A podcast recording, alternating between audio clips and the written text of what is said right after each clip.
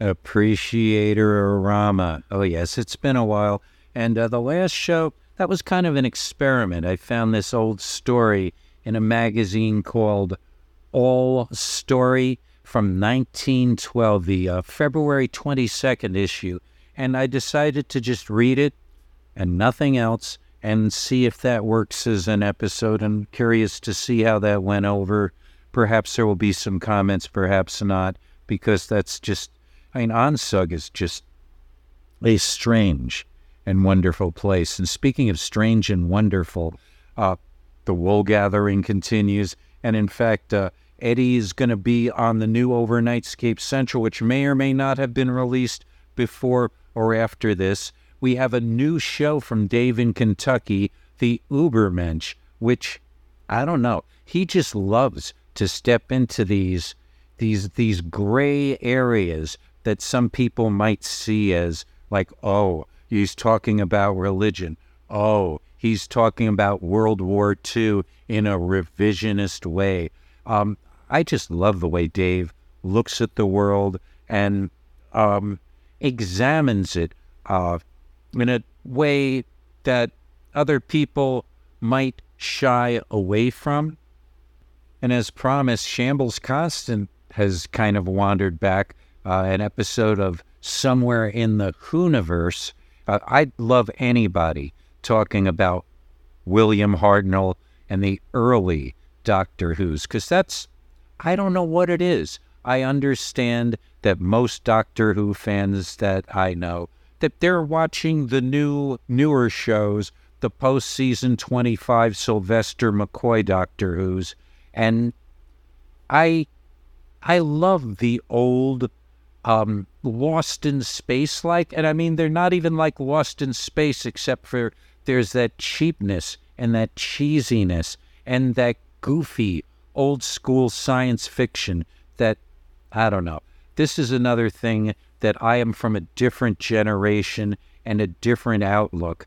And there's nothing wrong with the new Doctor Who's. I mean, it's still the same sort of fluff, science fiction stuff I just love the the corny William Hartnell, Patrick Troughton, Jon Pertwee. These guys are just marvelous. I mean, even Tom Baker, but the early ones, for sure, are something I'm far more prone to watch than watching the new ones. Uh, I've only seen little bits of the new ones, and it, it just it didn't grab me. It didn't say, hey, Brett, you're going to love this. It said, ah, well, these are okay, but if you're going to spend time watching Doctor Who, there are so many of the old episodes that you haven't seen, and maybe you'd like those better. I don't know. And uh, as you probably are aware, we caught up with Mark Rose and talked about the first two Frank Zappa albums as promised. And, and after that, we had this incredible conversation that I regret we didn't leave the tape rolling, even though it isn't really tape. It's this digital. But we talked about old Florida talk radio, for there was really this golden age in the mid to late 80s in the Tampa, even Miami markets for a kind of talk radio and absurdism and politics all glummed up together people like Bob Lassiter, Ted Webb, Lionel, who's now a big political pundit. I mean, he was big on WABC for a while, but now I believe he's an independent. But he has quite a few followings and a YouTube channel, and he's still out there. But he's different than he used to be. There used to be this silliness and this playfulness and hosts like Neil Rogers, Alan Burke. There was so much going on in Florida in the late 80s and even more loss. I mean, Jack Benny shows from the 40s and 30s and 50s are preserved. It's very spotty. I mean, thank goodness somebody has gathered together a huge archive of Bob Lassiter. There's a lot of Neil Rogers, surprisingly. He has his own, well, he, somebody has a channel called Neil Rogers on YouTube. And he was a little on the comedic side, but what a character and very much a unique host talking about food. Uh, he was very openly homosexual and played around with that, and a lot less serious than a lot of political hosts. It was just this absurdishness that I don't think we have anymore. Everybody is just, even when they're being funny, they're being funny in this very focused political way and dismissive of others. I just don't see that kind of talk radio perhaps ever coming back. And we have hosts like Howard Stern, who used to be a lot, I don't know, edgier, a little more willing to go against convention. And now he's just, well, he got old and very wealthy. I mean, everybody who works in radio and works hard should have the kind of success and money that Howard Stern has made. But he was an innovator, and you have to give him that. But uh, Mark Rose and I just had this great talk. I had no idea he had worked with Scott Shannon, who, if you listen to New York radio as I did, he had a morning zoo show that really was the template in the days when morning zoos were a huge thing and the goofy comedy that that's I, it was never my real taste because back then I was a really serious Howard Stern fan. And uh, he was kind of anti the goofy morning zoo even though basically what he was doing was a more cruel edged shock jock version of the morning zoo when you really think about it but uh, Mark and I will be continuing our Zappa, and one of these days uh, we are going to sit down with some notes and do a true tribute to those golden days of Florida talk radio. I mean, there was a point where if it had continued and was successful, it, it kind of died a death in the early 90s. Everybody who was good got jobs elsewhere. Then they came back a little disillusioned. And in the meantime, that they weren't paying the hosts anything to begin with. But once you were making like Bob Lassiter, made a lot of money, even though he wasn't successful in Chicago. And I'm sure dragging his tail bet- between his legs and coming back to Florida and having to um, eat crow, so to speak, and come back to the small market. I mean, once you've been in Chicago, the Tampa market is just this teeny tiny microverse where you're going to make what? Not even a quarter. If you're the best paid guy in Tampa, you're going to make like a quarter of what you would make in a Chicago market.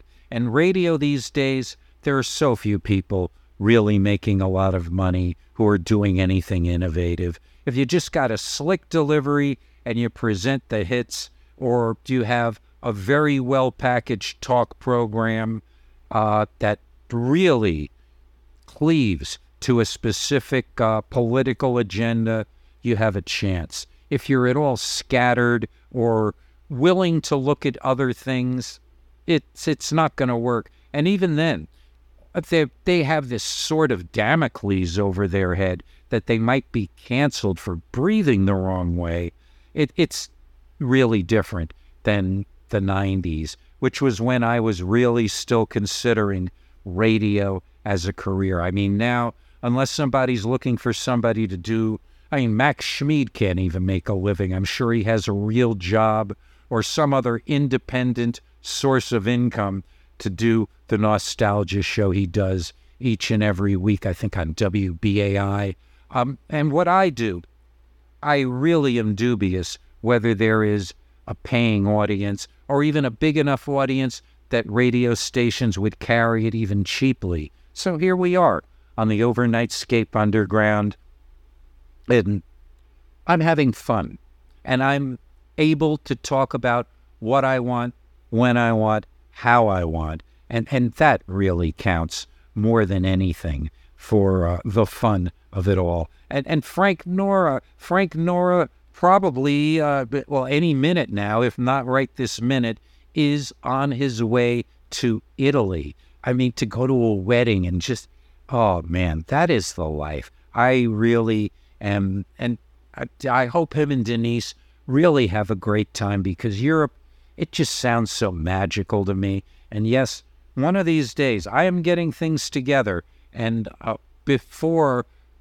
too long, I am going to figure out a way to get over to at least part of it and visit my friends over there in Wales and, and expand my horizons despite the fact that everything is just so strange here in the States and here in my life right now. Um, it's, it's just utter chaos. And I don't know. It's not so bad, but at moments it's quite alarming that at this age I am still and maybe even less secure than I've been or think I've been, but it's all in your head. And the one thing that I can say to anybody who feels troubled, who is having problems in the world, and I'm no Pollyanna, but really try to stay as calm as possible, think clearly, focus, and don't panic because things, if you're working with them and all things being equal, so far, whatever crises I've faced in my life, things tend to work themselves out and move forward. And what else can you do? I, I mean, panic never did anybody any good, even though sometimes I really feel it's the only thing I can possibly do. And uh, the big, uh, I haven't been doing any shows, but there's more I have plans for the next big appreciation showcase. And I thank anybody who's been patient and is back listening to me once again digress and babble and do the ah ums. But I've been listening to a lot of Jean Shepherd nights in the meantime, and he does a lot of and does too. I think it's the process of speaking off the cuff and out of your head as opposed to working from a script because it's easy to forget that most presenters, especially in professional radio, are either working from very copious notes or an actual prepared script. And they are a deliverer and they they have writers. That's why all of these talk shows may be gone forever. They're just, they have writers and even the questions that they ask celebrities. They have people holding up cue cards and teleprompters, and the real art is not letting people see that you're reading as opposed to being able to talk off, off the cuff. I mean, even Johnny Carson, I think, to a certain degree, was uh, less so than many hosts today. Uh, he, he certainly genuinely ad libbed uh, I don't think too many people in the major professional realm of talk do that kind of ad libbing and riffing anymore. And maybe it's good. Maybe it makes for a more entertaining and solid product. But me, I don't know. I feel like when I'm reading, I sound like I'm reading, which, you know, that's fine. I have no problem with that. But it's just not like Jean Shepherd which is what we're aiming for. That kind of loose, sometimes awkward moments type of night radio where anything can happen. And if you make a mistake, you roll with it. You don't like delete it and forget it ever happened. And if you kind of thumb for, there's somebody in post production that takes it out. No, no, no, no. The appreciator, uh, as far as I know, even if I work from some copious notes, is going to be much more continuing in the realm of me making lots of mistakes and somehow pulling myself through show after show and grateful that anybody out there ever listens. Let's have a little public domain music.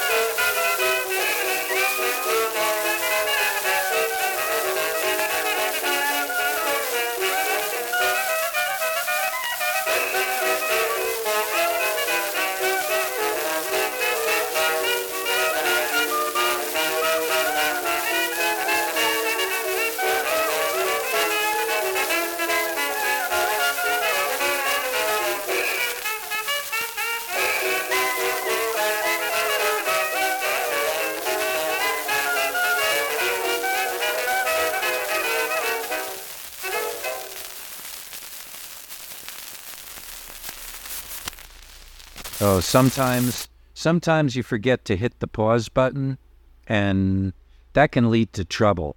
But uh, what we just heard were the original Memphis Five, who was a very early jazz group.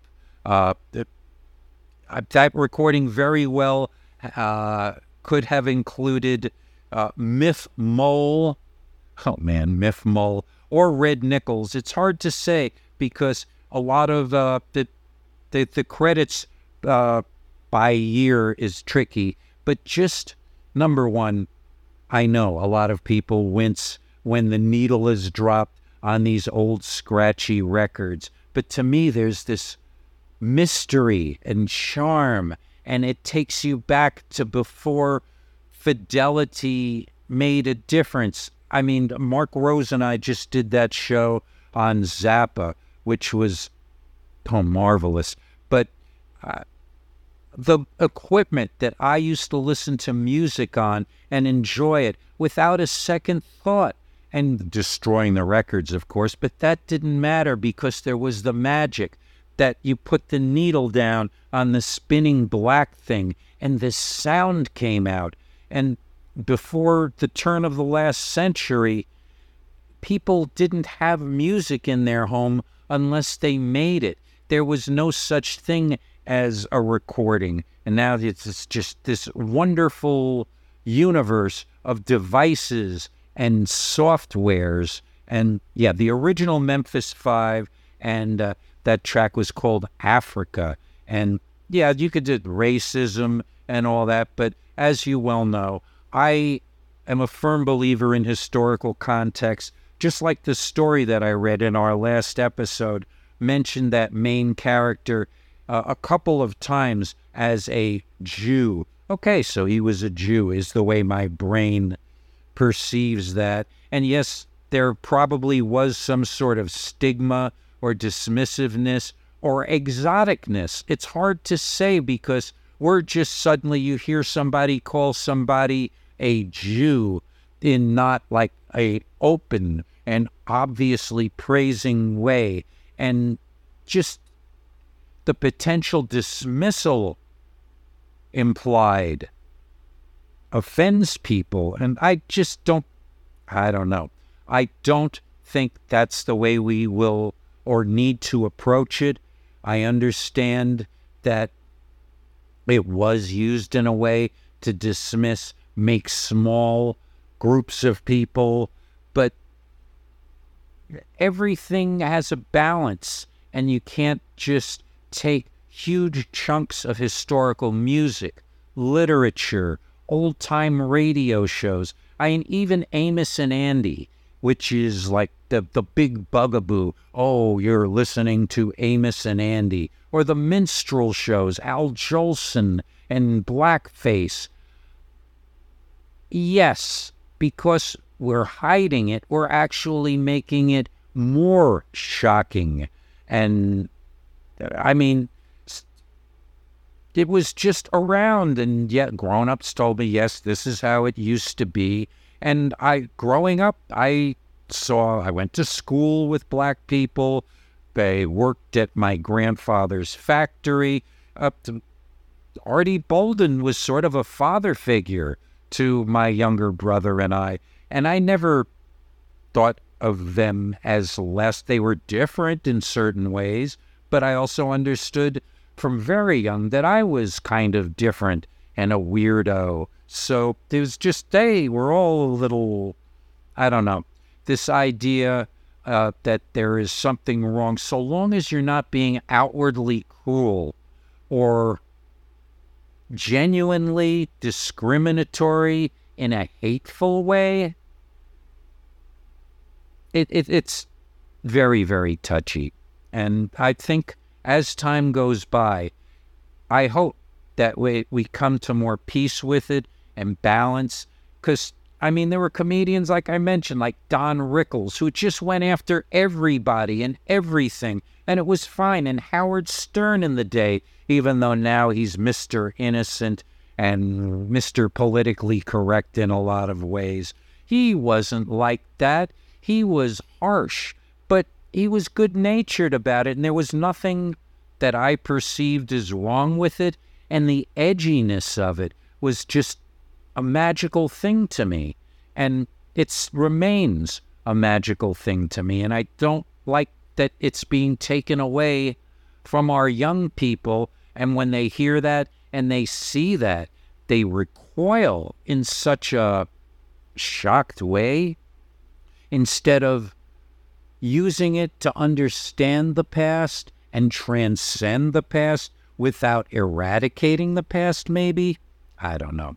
But this is something that I will continue. And uh, just my own foibles, I, I'm coming to terms every day with this uh, spectrum, Asperger's, autism, whatever it is that makes me tend to be a little edgy, a little harsh, a little sharp, uh, using my tone of voice in a way that some people find condescending, dismissive, um, even hurtful. Uh, somebody's positing an idea and I'm like throwing rocks at it, but I'm just playing with it. But other people, and, and when people do the same thing to me, I can be very sensitive about it. So when I stop and I think about it, which is the key that I am finding, I am prone to speak spontaneously without thinking, especially in like a one to one conversation or in a group like on the exit ramp.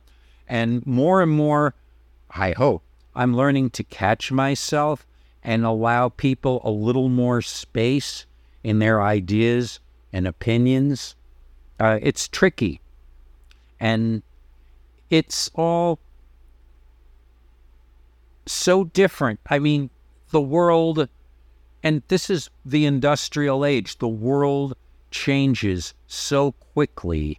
And there are things, I mean, a few generations ago, recorded music and then sound coming through the air with radio and then pictures coming through the air and being able to go see movies.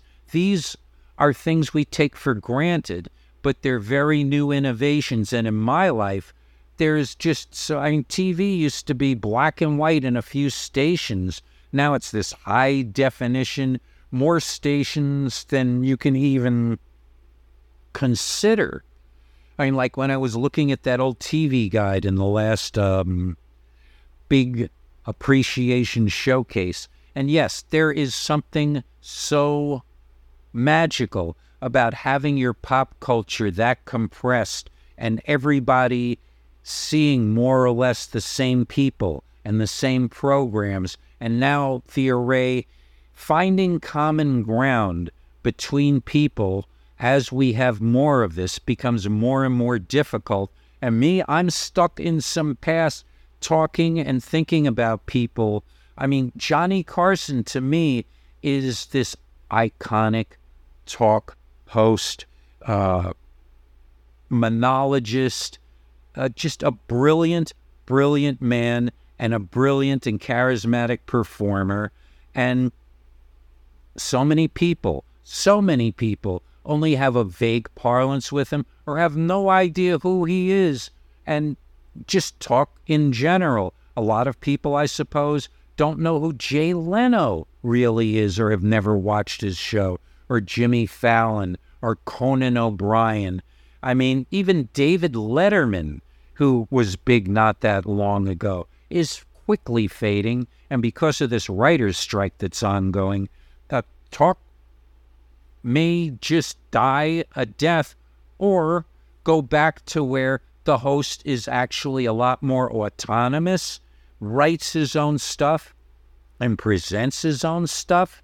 This idea, I mean, if this were a professional show, I would be reading off of a script mostly, and I would sound a lot smoother. There wouldn't be these andas and pauses and digressions. I mean, Jean Shepherd wouldn't have existed. I listen to his shows, and I'm starting to notice, because it's been pointed out in my stuff, that I stop, I fum for, I get distracted, I do the and, uh, hmm, and cogitate and nobody's editing it out like I mean most shows now. If it's recorded, they edit all that stuff out.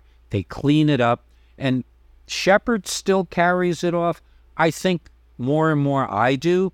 And I know I go back in some of my shows, I'm really obviously unfocused and going all over the place. And even on many of these appreciator shows, with me putting in what I feel is a little more effort and a little more preparation, I'm all over the place. And to some people, it's just words coming out, I would imagine.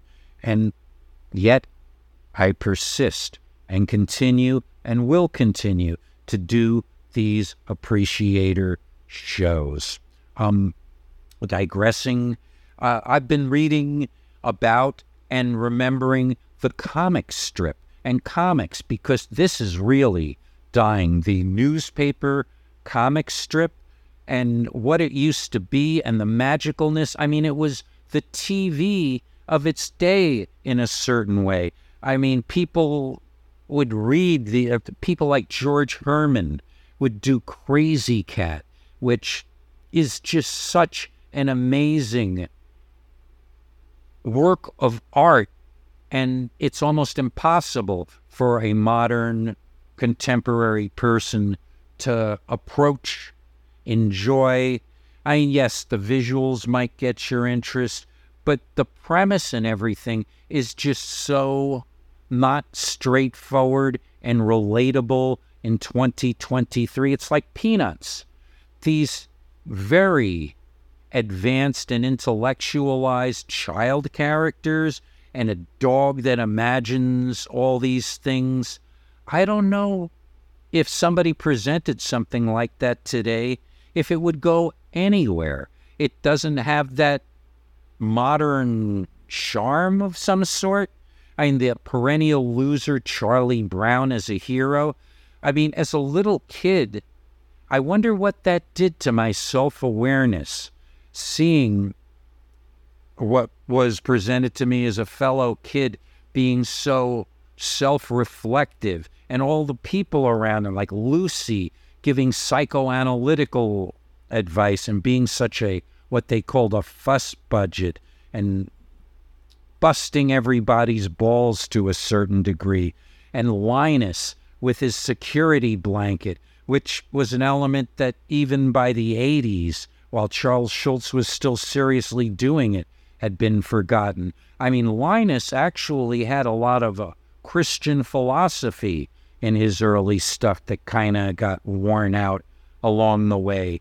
There, all of these elements of the 1960s Peanuts got streamlined as he went along, but this is what I read as a kid, and this has to affect you in a certain way. Just like I was exposed, and yes, kids today can get on the internet and see porn and adult stuff, but I got to see like R. Crumb comics, which isn't just like pornographic, it's actually politically subversive and socially subversive. Uh, people like Lenny Bruce, who talked about all of these issues of the time the prejudice, uh, the way people looked at things with this deep, cynical, hipster, almost beatnik outlook. This is all now considered politically incorrect, even though he was like so important to free speech